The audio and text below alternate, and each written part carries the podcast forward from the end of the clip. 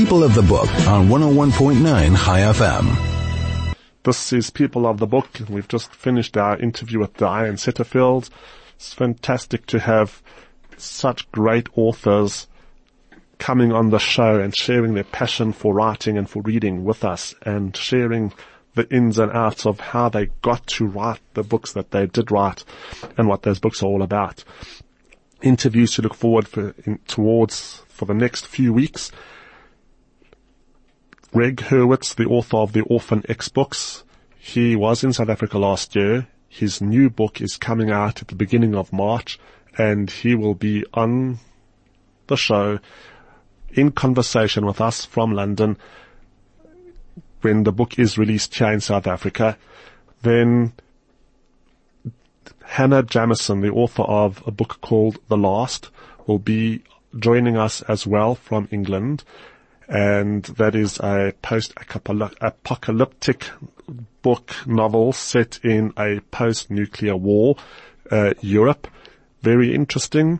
And then Jessica Barry, the author of Freefall, uh, a thriller that's getting a lot of great reviews from the US and the UK, will also be joining us. I am trying to get more interviews with more great authors, local, international, men's reads, women's reads, book club books, across the board. We're trying to find the best people to author, the best authors to interview here on Chai FM books that I want to talk about today. We'll start with the new Peter James. Peter James is one of the UK's top selling authors, thrillers, crime novels.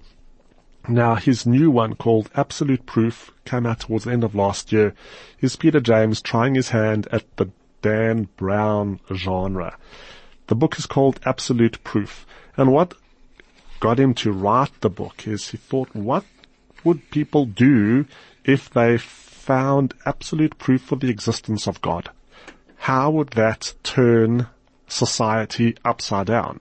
So using that as the springboard, he created a novel. It's quite a thick novel, so you do get over 550 pages, 540 pages of thrilling Peter James, classic Peter James writing, but with a religion, with a religious slant.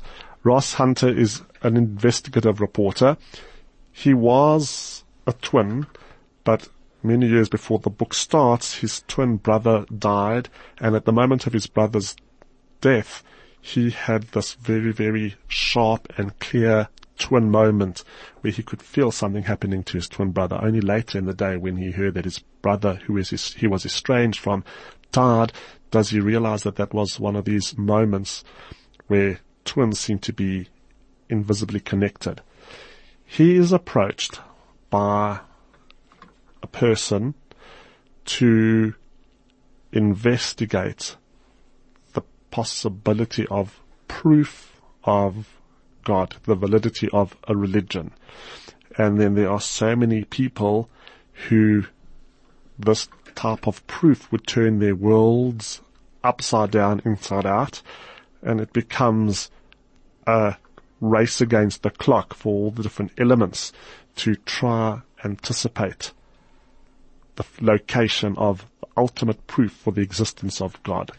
And we have our atheists, we have our religious people, all in a very Dan Brownish mix, served up a la Peter James for what is quite a exciting religious thriller.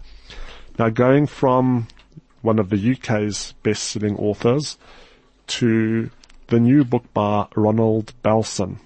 Ronald Balson was the author of his first self-published phenomenon, Once We Were Brothers, which then got him a publishing contract with Pan Macmillan International in the US and the UK. And since then he has published a number of books, a few of them with quite a strong Jewish theme, uh, one of them with a strong Irish American theme. That was the trust that came out last uh, a year and a, a, year and about a quarter ago. We reviewed that on the show as well. Um, so, Saving Sophie and then Karolina's Twins are the other two books bringing up the quartet of his previously published books. This book, The Girl from Berlin, is another international bestseller. And it is also a book that people are talking about. We'll talk about this book straight after the ad break. People of the Book on 101.9 Chai FM. Don't worry about babysitters or dividing up the day with your spouse because we have you and your kids covered. This year, Sinai Indaba is sponsoring a free camp for kids so you can enjoy an inspirational and stress-free day knowing your kids are being looked after in the room next door. Space is limited, so booking is essential. Book now at sinaiindaba.co.za for Cape Town on the 24th of February and Johannesburg on the 2nd and 3rd of March. This is People of the Book, and as I promised before the ad break, the new Ronald. H. Balson book, The Girl from Berlin. An old friend called Catherine Lockhart, sorry, an old friend calls Catherine Lockhart and Liam Taggart to his famous Italian restaurant to enlist their help. His aunt is being evicted from her home in the Tuscan Hills by a powerful corporation, claiming they own the deeds, even though she can't produce her own set of deeds to her land. Catherine and Liam's only clue is a bound, handwritten manuscript entirely in German, and hidden in its pages is a long forgotten story.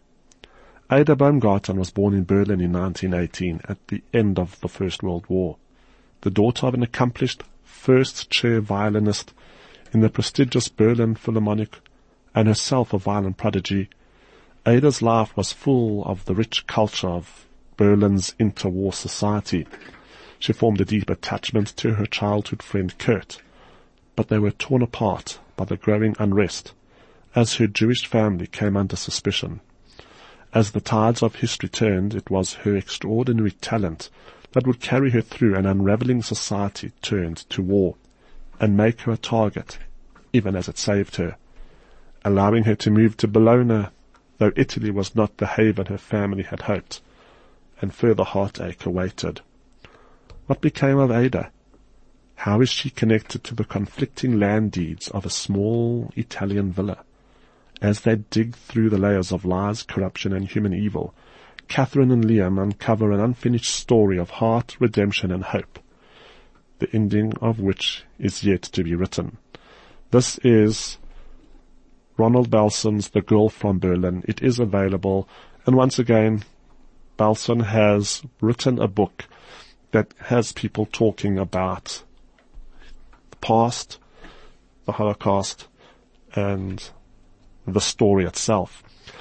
The next book, we're going to go to something that is more for, uh, I don't know, it's less real in terms of the real world, slightly more, um, I wouldn't say fantasy because it is rooted in, it's rooted in our lived reality, but there's quite a bit of a twist. The book is Someone Like Me by M.R. Carey. M.R. Carey is the best-selling author of the Girl with All the Gifts, The Boy on the Bridge, and Fellside. These are very, very popular books.